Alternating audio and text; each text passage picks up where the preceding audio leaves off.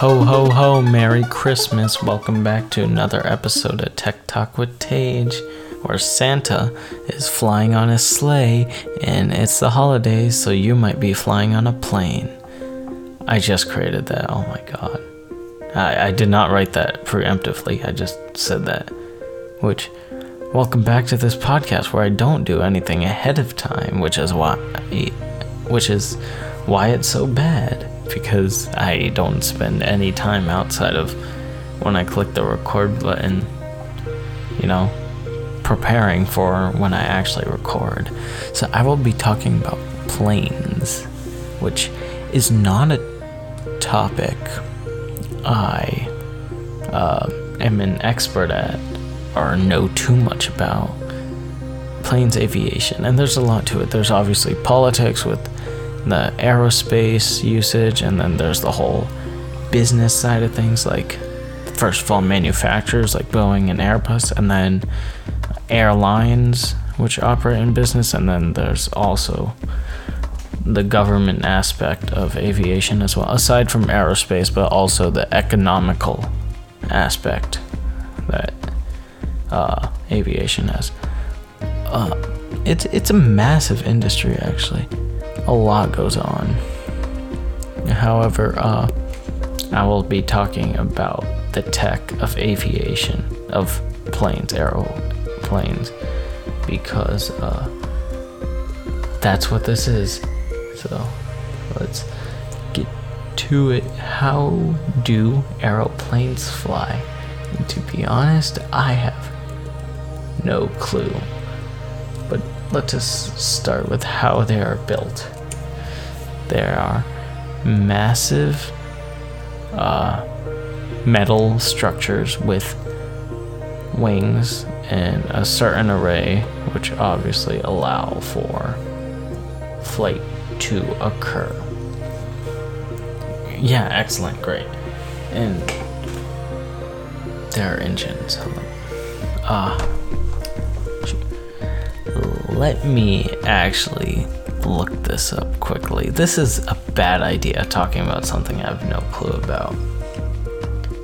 Okay, so essentially, your structure, your metal structure, moves on the ground at a high velocity, and that uh, makes the airflow move around uh, the plane, around the wings, around the body, and then it generates an upwards force that obviously uh, makes the plane upwards, and the wings of the plane uh, produce a downward force, pushing the plane upwards, allowing it to fly, which is why when planes turn, they actually tilt because you have to change the force of the air around the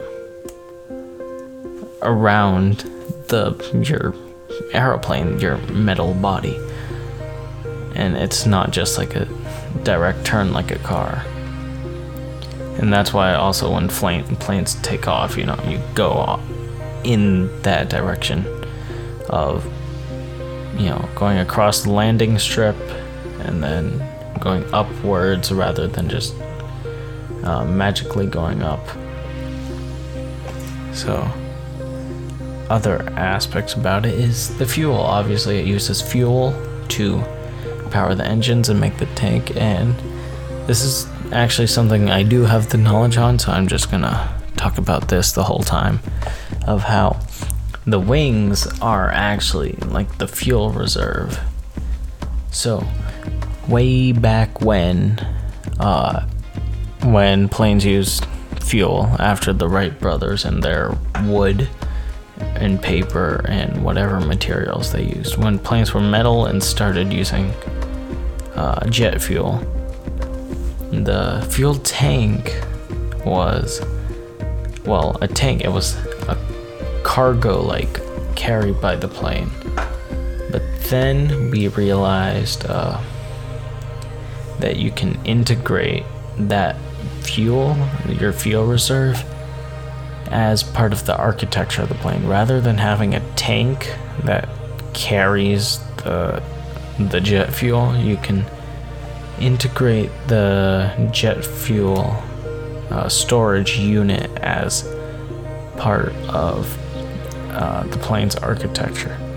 So it's no longer just uh, a cargo tank with the fuel. Like the fuel is part of the wings and like it's carried in the wings and it's burned directly into directly by the plane to provide for the engine directly over there. Yes. On and wait, what? I lost my train of thought and it's coming back. Tesla, yes. So I think the main way Tesla cars are described is that it's a battery with a car slapped on top. It's like a skateboard essentially, where you know, two wheels, your battery, and then two wheels, and then you just slap that metal body on top. And if you've ever been on a Tesla, yeah, it's nothing like the German built cars. It's the the actual build of the car and the quality is not very good. Like German cars are built nice. And I'd assume yeah, you know, the same for the Japanese and South and the Korean one. Cuz what Japanese is Honda and such. And Hyundai is Korean. And other European cars too. You know, McLaren is from the UK. Then I think both Lamborghini and Ferrari are Italian.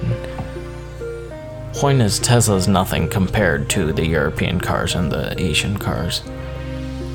Because, uh, you know, you just.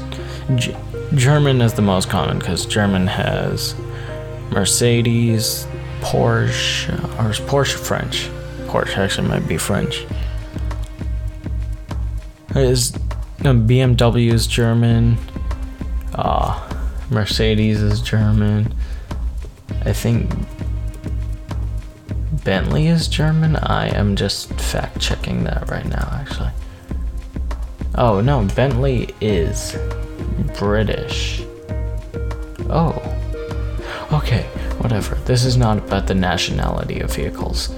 This is about Tesla's far superior inferior to the European built cars because it's different and you can just tell if you've been in both or experienced both you can obviously tell but here's the thing tesla is electric and it has but it follows that basic structure of uh, slap a metal body on top of a, a electric skateboard per se but actually battery day of 2020 or something.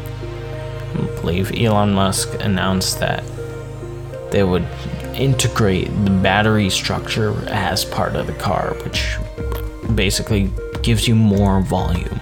And just like airplanes, where rather than a cargo tank, if you integrate it into the structure, you get more volume and you get more out of it for uh, lower cost.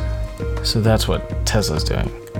Now, it's not just uh, a car on a battery, it's the battery is now kind of part of the structure of the car, which is better. And then you get more space out of that. So that is that, the history planes and where the fuel is kept, and then what else? I guess. That is it. Windows are on planes. Yes. What a great fact. Windows are on airplanes. Uh, yeah. Well, that is that. Uh, so we came from the right but uh, words. We came from the Wright brothers using wood to using steel that can defy gravity. Yes. Okay, that's cool and all. Now, uh, Merry Christmas because the day this goes up, it will be Christmas. So, Merry Christmas, Happy Holidays, and I, I think next week is actually what if will be New Year's. Yeah, if this is Christmas, then next week is New Year's. So, an episode's going up on New Year's. All right. Well, thank you for listening. I do not know why I had such a huge pause between well and thank you, but if you're new to the podcast, that that's my speech. I just have long pauses between my own words for some reason. I have no clue why. I need to just keep talking to fill the space to make it like less filler or to actually give it filler so my speech sounds coherent and complete. Okay, that's that. That's done. Thank you for listening again for the final time. Happy holidays. Goodbye.